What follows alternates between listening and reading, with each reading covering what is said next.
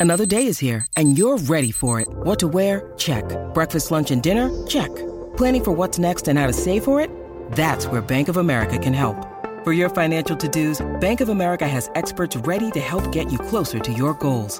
Get started at one of our local financial centers or 24-7 in our mobile banking app. Find a location near you at bankofamerica.com slash talk to us. What would you like the power to do? Mobile banking requires downloading the app and is only available for select devices. Message and data rates may apply. Bank of America and a member FDIC.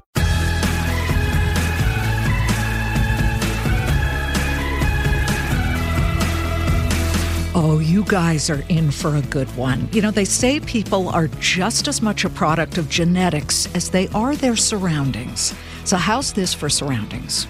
I know, I'm going to describe this to you.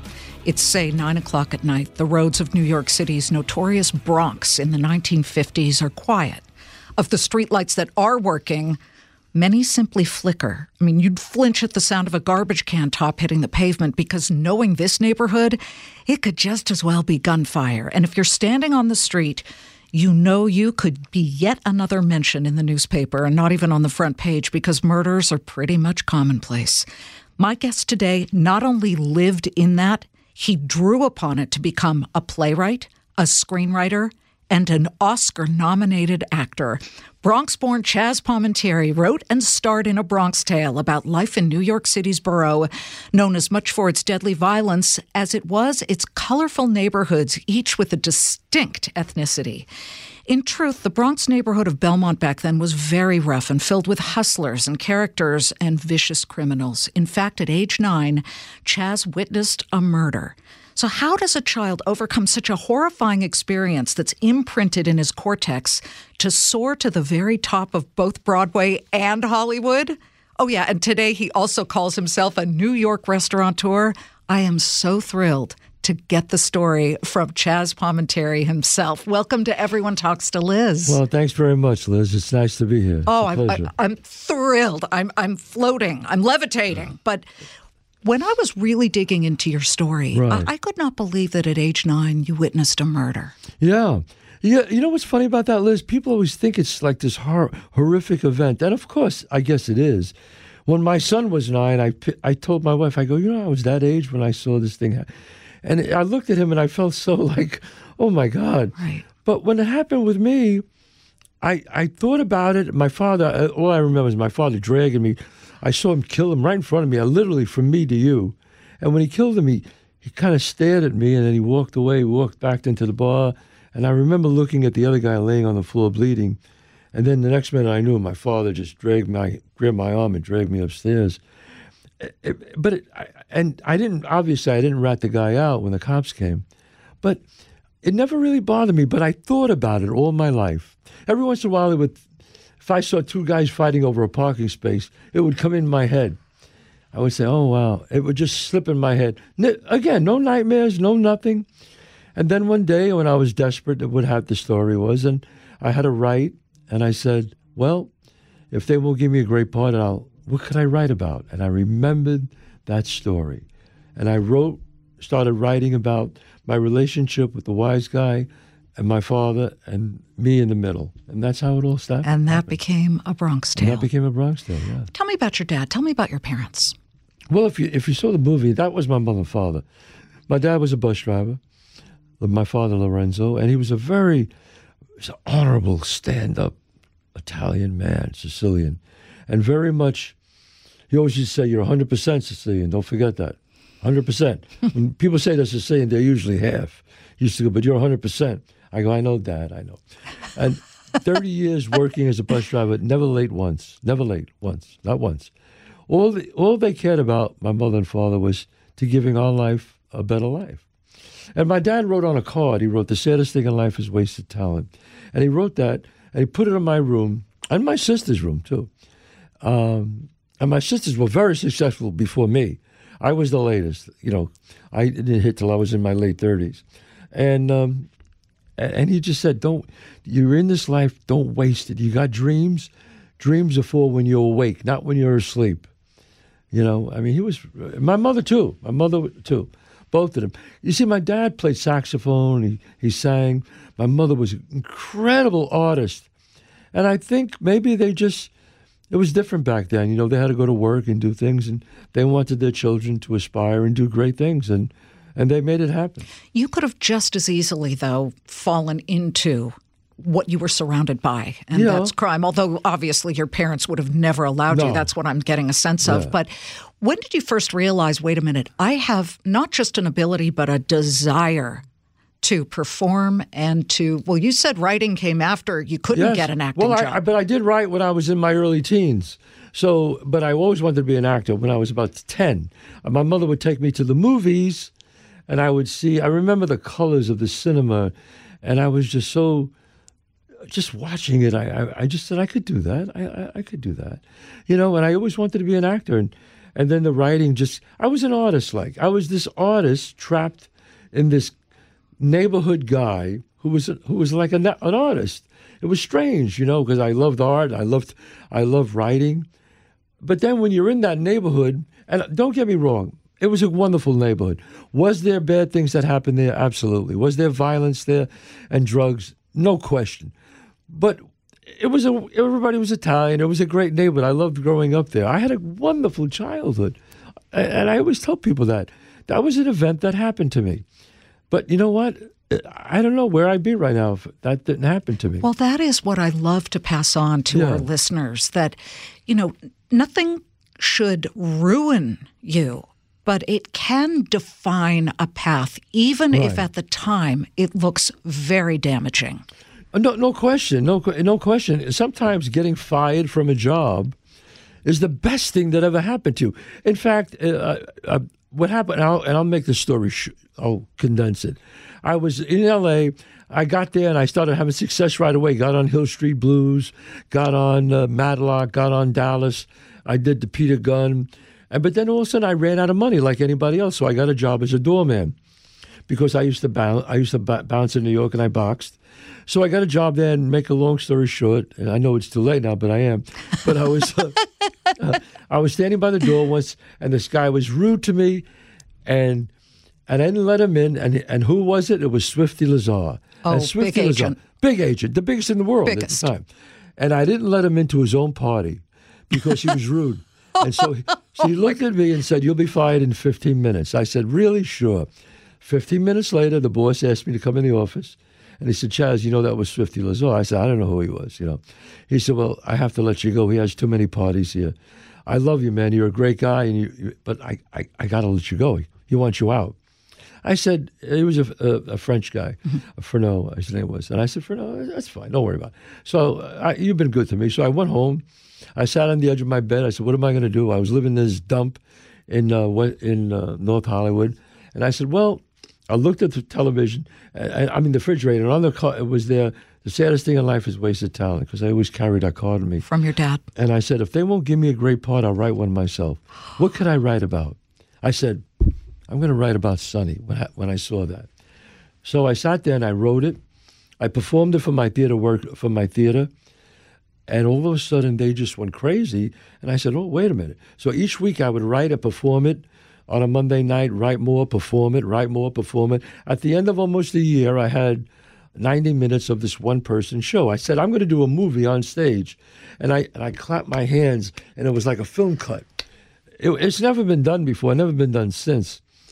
I, I borrowed money off a friend, a very dear friend lent me money. I put the show up, produced it myself, and Liz, it was like a rocket ship. A week after I did the show, the reviews came out in the Times, and the it was like insane. Everybody wanted it to do it. Every every actor wanted to play Sonny. Every star, every writer wanted to write the screenplay. Every director wanted to do it. Every studio head. I got offered two hundred fifty thousand dollars days after the reviews, and I said, "Oh my God!" I had two hundred dollars in the bank, and I said, "But I want to play Sonny, and I want to write the screenplay." They said, "No, we can't do that." I said, "But I." Wait a minute, it's my story, it's my life. They said, We just we'll give you two hundred fifty thousand, kid. It's thirty five years ago. And I said, No. I play Sonny, I write the screenplay. They said, Forget it. So people say, Are you crazy? Yeah, no money. Turn I said, I don't care.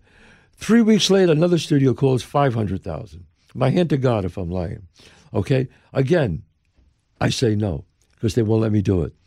A month later, crowds are getting bigger, lines around the corner.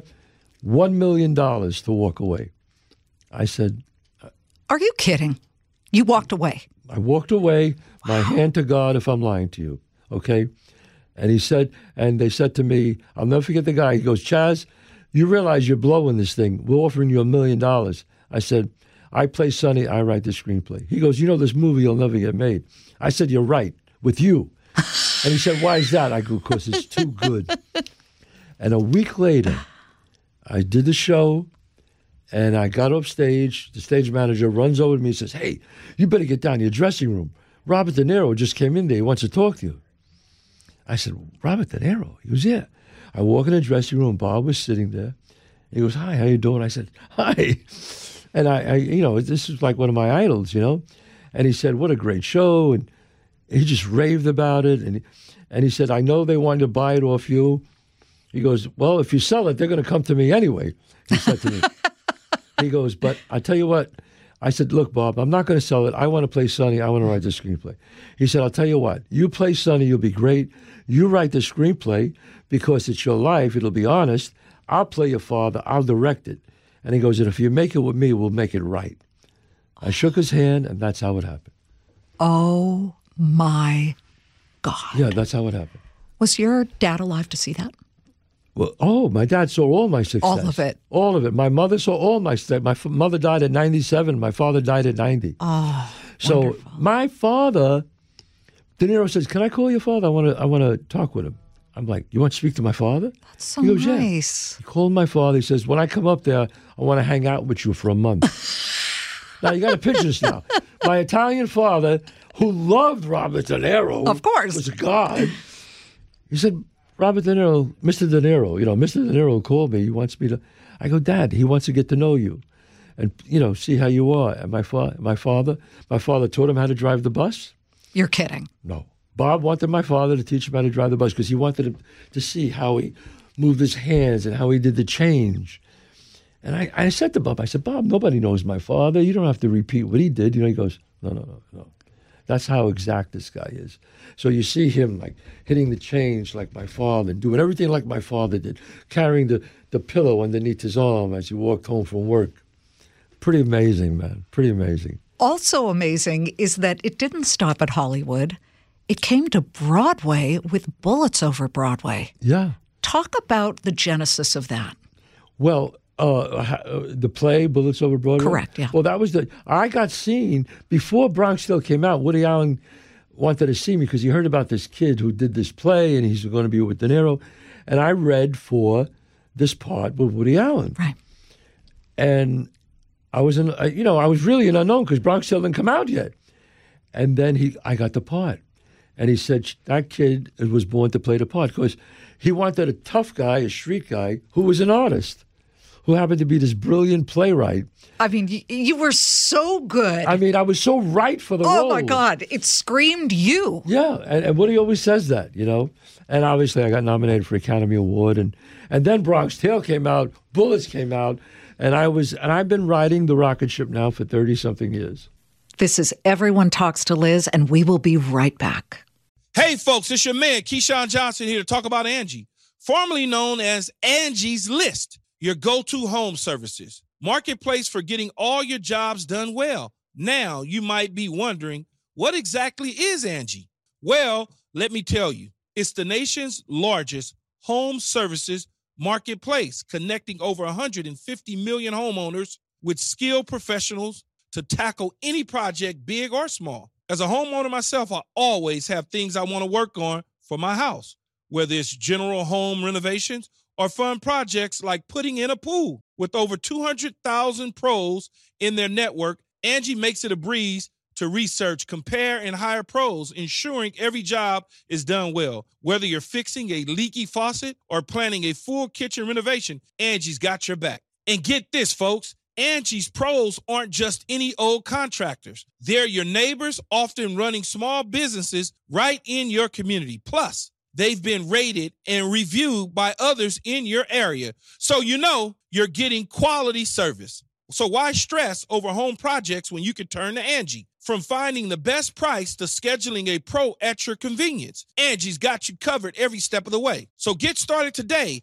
at Angie.com. That's Angie.com or download the app today to get started on getting all your jobs done. That's Angie, your trusted ally in home services. Well, let's not leave out my personal favorite, The Usual Suspects. The usual suspects, yeah. I, I have to say, Yeah. there are movies that come on, you know, on cable, and you're, oh, yeah, you flip through them. And even if you've seen them many times, there's only a few for me that I will always stop and watch the whole thing. You have to watch it. yeah. Uh, All the President's Men. Yes. About Yes. obviously Watergate. I can't stop watching Yes, that. I do too. Um, I love Bridesmaids, which is hysterical. Bridesmaids. Yeah, Braveheart does it for me. The Godfather, I do it. Okay, I have you know to what? watch it. So for me is the usual suspects. Yeah. And I don't know why. I just think that whole cast and you. Yeah, because it's so unusual. It- you don't know what's true, what he's lying. Yes. I mean, it won the Academy Award, so let's face it. So uh, it was a great script, great script. Keyser Söze. Keyser Söze. Oh my gosh. Well, when you look back at your career on on stage and on the big screen, how important is the message that you keep trying no matter Oh, what? that that is my whole life. I always give back. I always, I um, I, I walk around. I I, I, I have ca- cars with me sometimes. The saddest thing in life is wasted talent. When I meet an actor, he'll say, "Mr. Pop, Can I talk to you one second? I say, "All right, go ahead. I'm in the, you know, I'm walking." And he, I go, "Walk with me. Go ahead. Come on." And he says, "I just, you have any words of encouragement?" And I, I say, "Look, you gotta, you know," I said, "Be good at what you do and be well liked, and you'll be successful." Those, those are the two key things. I said, it'll happen for you, but you got to be really good and you got to be well liked. And he said, thanks a lot. And I, I reached in my pocket, I take out a card. I said, here. And I signed. I said, remember that. Don't waste your talent. And sometimes, Liz, I'll meet people. Yeah, just I could leave here right now and go outside, and somebody go, "Hey, Mr. Palminteri, how you doing?" I say, "How are you?" And he goes, "You remember this?" And he shows me the card. He'll go, "Yeah, I'm on a I'm on a show now. I'm on a soap, and you five years ago you gave me this card. I want to say it worked out." I said, "Oh, that's great." Well, you can't keep a man or a woman down who just won't quit. No. And you've got to just keep going. And what I find interesting is that your path has now led you to becoming a restaurateur. You Yeah. have two restaurants in New Yes, York City. two great restaurants. One on 30 West 46th Street, uh, Chazz Palminteri's, and one in White Plains, New York, 264 Main Street. Really great Italian restaurants. You know, people always go, you know, I got the best Italian restaurant in the city. You know what? There's a lot of great Italian restaurants in the city. Do I have one of the best? Yes, no question. Is it always fresh, always right? And I say, you know why? Because my name's on it. And you know my Italian friends, I don't want to hear them when they come to my restaurant because they'll let me have it if, if nothing is great. It's always fresh, it's always great. And that's important to me. What have you learned running restaurants that you didn't know being an actor? What I learned about restaurants is there's always a fire. The- You spend you spend your whole day. Well, I don't. I shouldn't say that. Right, Jack right. and Jeff Sinaj, the Sinaj brothers, they run- they have uh, the Empire, a steakhouse. That's why I want partners. But you have to go with people who know, who's who've been there before, Mm-hmm. who has successful restaurants. Nobody, people who just jump in the restaurant business are never successful. It's impossible. It's impossible. But I, I'm I partners with the guys. Every time when I go there, it's like well, this guy didn't show up. The cook wants this. It's always putting out a fire every day. And I go, my God, that's a tough, tough business. You think acting's tough? The show business is tough? That's a tough business. Well, more restaurants have gone under than have succeeded in Especially this world. since COVID. COVID, I think a third of the restaurants went over, and I don't think a bunch. I think a lot of them never came back. Yeah, it was it was absolutely horrifying Yeah. for so many people who were good business people who business poured people. their entire life Right. and savings into these restaurants. Yeah, COVID hurt a lot of people. Chazz, you know, you're such an interesting person because of your mosaic of experiences. When you think about struggle and you go back to that time you were living in what you described as the dump in North Hollywood, Hmm. how do you hold on and not give up when you get so many no's? Yeah, that's a good question. I, and I try to. What I do is what I tell. I sometimes I'll go to colleges and I'll do a master class to the actors or the writers. And when I say to them, I go, every time you go in, it's mostly no. So you got to understand that. Be prepared for the word Right off the bat. no. Uh, and, and you know, Al Pacino used to say a funny thing to me. We used to talk, and he said, I don't know why these young actors get so upset when they don't get the part. He goes, You're probably not going to get it anyway. Just go in there and give a great audition. Just, it's the real key, Liz, to being successful. Of course, being good at what you do, being well liked. But I love to read these books about people's success. And I read this book about CEOs, who, what made them so successful. And you would think it would be, you know, determination, perseverance, Yeah. grit, grind. Yes, they had all those things. But they all agreed that the number one reason, the number one thing that makes you successful, adaptability. How you adapt to everything, Pivot. how you could pivot. Emotional intelligence is more important than IQ. I don't care what anybody says. Warren Buffett says the exact same thing. He Yeah. says that some of the guys who triggered the worst sell offs in Wall Street history had really high IQs, but they were complete imbeciles. Imbeciles, emotionally. Yeah. When I got into the actor's studio, I studied with Lee Strasberg himself. And I studied with Lee, and I was in the actor's studio. And when I was this young actor and I went in there and I saw these actors, I was like, oh my God, how great are these guys? I was like, holy smokes. I mean, actors like you wouldn't believe. And I used to say, I, I, I don't understand it. How could this guy not make it? And then be, going to the studio a lot, I got to know these guys. And I could see, you know, one was an alcoholic, one with drugs, one didn't show up, one was so bitter that he hasn't made it. He was angry all the time. And I went, oh, okay, I see. As I got older, I saw that people just said, you know what? I'm sorry, I'm not going to deal with this. You know, even in your line of work, you could be brilliant at what you do, but if nobody wants to work with you, that's it. That's it. Yeah. Well, you can get somebody who's not as brilliant as that guy, but good, but good. And everybody wants to work with him and a delight, and a delight. or from whom people can learn.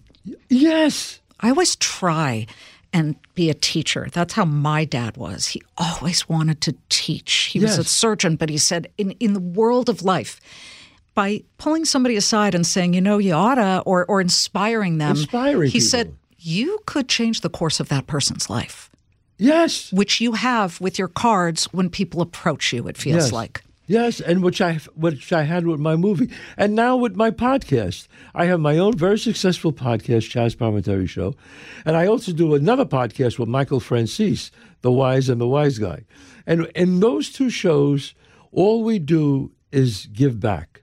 We talk about great books. We talk about Michael. Uh, Michael changed his life around. Obviously, I changed my life around, and we just talk about. It's always your next decision, Liz. It's that close. And the way I tell people to handle no's, how I tell them this, I said, I'll tell you what, I tell these actors, I go, if I told you that you're going to get 50 more no's, and the 51st no, that's when it's going to be yes, how would you feel? Well, I, I, I said, how would you feel if I sent you on 10 auditions and you didn't get any of them? How would you feel? He, he said, well, I would feel great because I'm 40 now. I'm closer. I go, that's the way you got to feel. Right. You're never knowing. You're never going to know. never know. Got to get out there. And Woody Allen told me this the most important thing in life show up. If you don't show up, nothing can happen. and Nothing. do the best you can, even when you don't feel like it. Oh, that's You know who said that? Shari Lewis, the puppeteer, the do the ventriloquist. best you can, even when you Even because when sometimes the like it. people who don't feel like it, you could sense that. Yeah. I'm a director when I'm when directing a movie, and I used to say, "I'll give you three, you know, three puffs." Twice you could do it to me, but that's it. In other words, I'll ask a question and they'll go, All right, I'll let one get away. I'll even let maybe two get away where I'll say, listen, could you go down and pick? That's it. One more and you're you're gone. Chazz, as we finish up, how grateful are you today to Swifty Lazar for having you fired You as know the what? security people, guard? That's such a. Uh, people have said that to me, Liz, and I said I would. I never got a chance to thank him. He died right after Right, that, right. but I never got a chance to thank him about that. But it goes to show you, I got fired from a job. I had no money in the bank. I didn't know what the hell I was going to do, and that was the impetus to make me write. And I tell people if they want to come and see the one man show, all they have to do is go to chazpalminteri.net. And my whole schedule for the, whole national tour is there. Or go to my Instagram, Palminteri, and they can know everything about me. And there is so much to know, but so much to use as fuel to reach you guys for your own goals.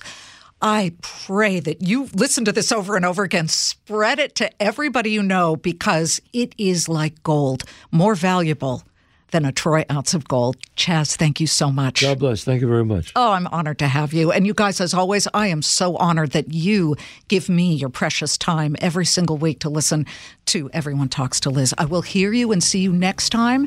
I got to go do my show, 3 p.m. Eastern on the Fox Business Network. Want to listen ad free? You can do it with a Fox News Podcasts Plus subscription on Apple Podcasts. And then Amazon Prime members, you can listen to this show ad free on the Amazon Music app.